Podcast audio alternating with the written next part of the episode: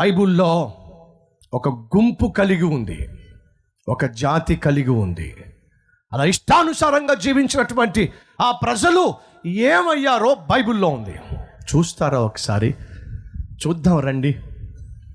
న్యాయాధిపతులు మూడవ అధ్యాయము ఏడవ వచనం నుంచి చదువుతున్నా. అట్లు ఇస్రాయేలీలు యహోవా సన్నిధిని దోషులై తమ దేవుడైన యహోవాను మరచి బయలు దేవతలను దేవతా స్తంభములను పూజించిరి.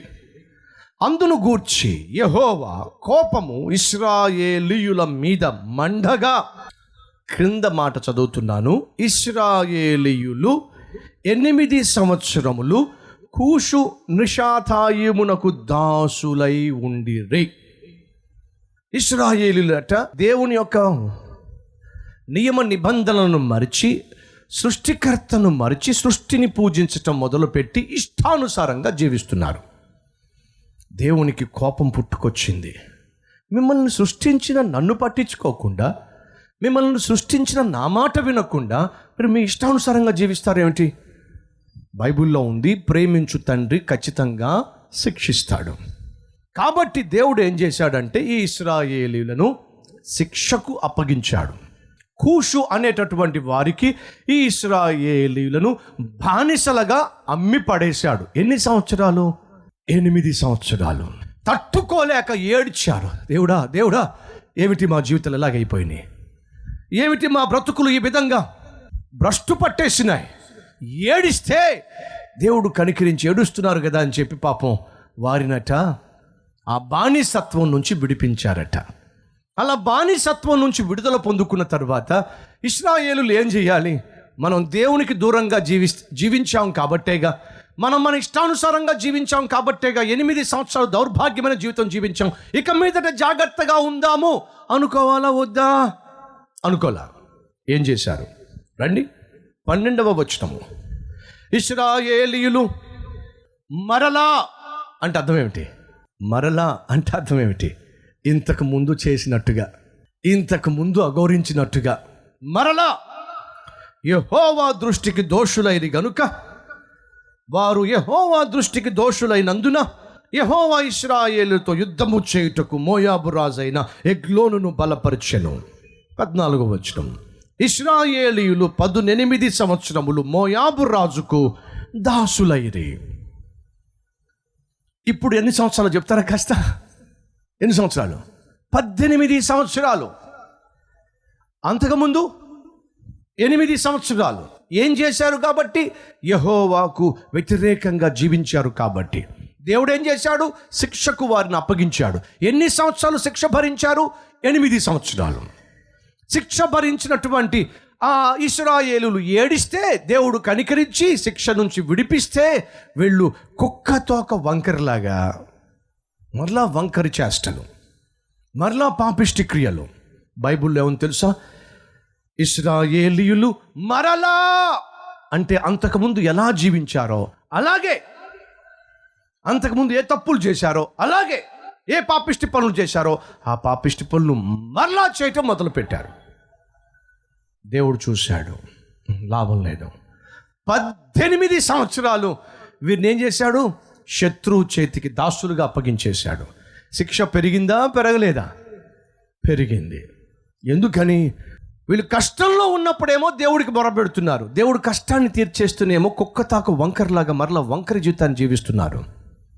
ఈ వంకర జీవితాన్ని జీవించే వీరిని చూసి దేవుడు తట్టుకోలేకపోయాడు. ముందుగా ఎనిమిది సంవత్సరాలు ఆ తర్వాత పద్దెనిమిది సంవత్సరాలు ఆ తర్వాత ఇరవై సంవత్సరాలు శిక్షను పెంచుకుంటూ వెళ్తున్నాడు. కారణం ఏమిటంటే వీళ్ళు ఏ పాపిష్టి పనులు చేస్తున్నారో చేసిన పాపిష్టి పనులకు శిక్షను భరించిన తర్వాత ప్రభామమును కనికరించు. తప్పుడు పనులు చేశాము శిక్ష భరించలేకపోతున్నాము అని ఏడిస్తే దేవుడు కనికరిస్తే కనికరింపబడిన వీళ్ళు ఏం చేస్తున్నారు?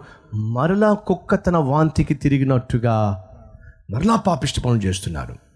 ఇస్రాయేలీయులు మరలా ఇస్రాయేలీయులు ఇంకనూ యహోవా దృష్టికి దోషులు కాగా ఈరోజు ఈ వాక్యం వింటున్న వారిలో ఎంతమంది ఇలాంటి వాళ్ళు లేరండి? కష్టం వస్తే దేవుని దగ్గరకు వచ్చి అబ్బో ఎంత ప్రార్థన చేస్తామో. ఇరుకొస్తే ఇబ్బంది వస్తే ఆర్థిక సమస్యలు వస్తే అనారోగ్యం వస్తే కుటుంబంలో సమస్యలు వస్తే శత్రు భీతి వస్తే ఆస్తి విషయంలో తగాదాలు వస్తే కోర్టు కేసులు సెటిల్ కాకపోతే పోలీస్ స్టేషన్లో కేసులు ఫైల్ అయిపోతే ఆహా! దేవుని దగ్గరకు వచ్చి పాస్టర్ గారి దగ్గరకు వచ్చి పాస్టర్ గారు ప్రార్థన చేయండి ప్రార్థన చేయండి. ప్రార్థన చేయండి. మరి ఆ తర్వాత సంగతి ఏమిటి?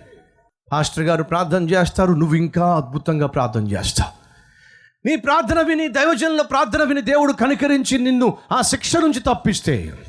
అలా తప్పడం ఆలస్యం కష్టాలు తీరడం ఆలస్యం కాస్త రోగం కుదుట పడడం ఆలస్యం కొంచెం ఆరోగ్యం బాగుండడం ఆలస్యం. మళ్ళీ మొదలు మళ్ళీ మొదలు. ఏమిటి? పాపిష్టి పనులు. లేరంటారు అలాంటి వాళ్ళు? దయచేసి వినండి. మనలో చాలామంది చిన్నప్పటి నుంచి పాపానికి బందీ అయిపోయాను చిన్నప్పటి నుంచి అసహ్యకరమైన పాపిష్టి అలవాట్లకు బానిస అయిపోయారు బందీ అయిపోయారు. ఇక మీరు అనుకుంటున్నారు నా బ్రతుకు ఇంతే ఈ పాప బంధకంలో నుంచి బయట నేను పడనే పడలేను అని నువ్వు అనుకుంటూనే ఈ రోజు వరకు బయటపడే ప్రయత్నం చేయలా. కానీ ఈరోజు నీకు ఒక శుభవార్త చెప్పడానికి వచ్చాను. ఏంటో తెలుసా? నువ్వు ఎంత పాపిష్టి వాడివైనా ఏ పాపానికి ఎంతకాలం నువ్వు బందీగా ఉన్నా నీ పాపాన్ని ఒక్క ఒక్క నిమిషంలో నీ పాప బంధకాలని తెంచివేయగలిగిన నిన్ను స్వతంత్రునిగా చేయగలిగిన దేవుడు ఉన్నాడో ఆయనే ప్రభు అయిన యేసుక్రీస్తు.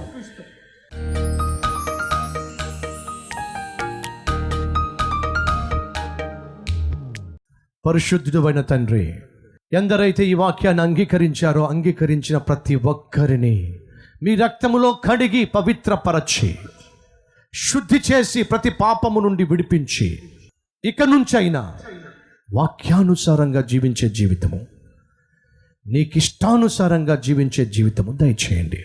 ఇస్రాయేలీలు తమ ఇష్టానుసారంగా జీవించి కష్టాలు కోరి తెచ్చుకున్నారు. మరలా మరలా విడిచిపెట్టిన పాపాలే చేస్తూ నీ కోపాన్ని రేపారు. మాలో చాలామంది కొంతకాలం బాగుంటున్నారు. కొంతకాలం సరిగానే ఉంటున్నారు. మరి ఏమొస్తుందో ఏమో మరలా పాపంలో పడిపోతున్నారు. ఏ పాపాన్ని అయితే కక్కేస్తున్నారో వద్దంటున్నారో మళ్ళీ ఆ పాపంనే నాయన ఆశ్రయిస్తున్నారు. ఇది నీ దృష్టిలో కోపాన్ని రేపేటటువంటి అంశమో సూటిగా స్పష్టంగా మాకు సెలవిచ్చిన ఈ వర్తమానం మా జీవితాల్లో ఫలింపచేసి పరిశుద్ధపరిచి నిజమైన క్రైస్తవులుగా ఆత్మీయులుగా సేవకులుగా ఇక నుంచైనా జీవించే భాగ్యము మాకు దయచేయమని ఏసునామం పేరట వేడుకుంటున్నాం తండ్రి. ఆమెన్.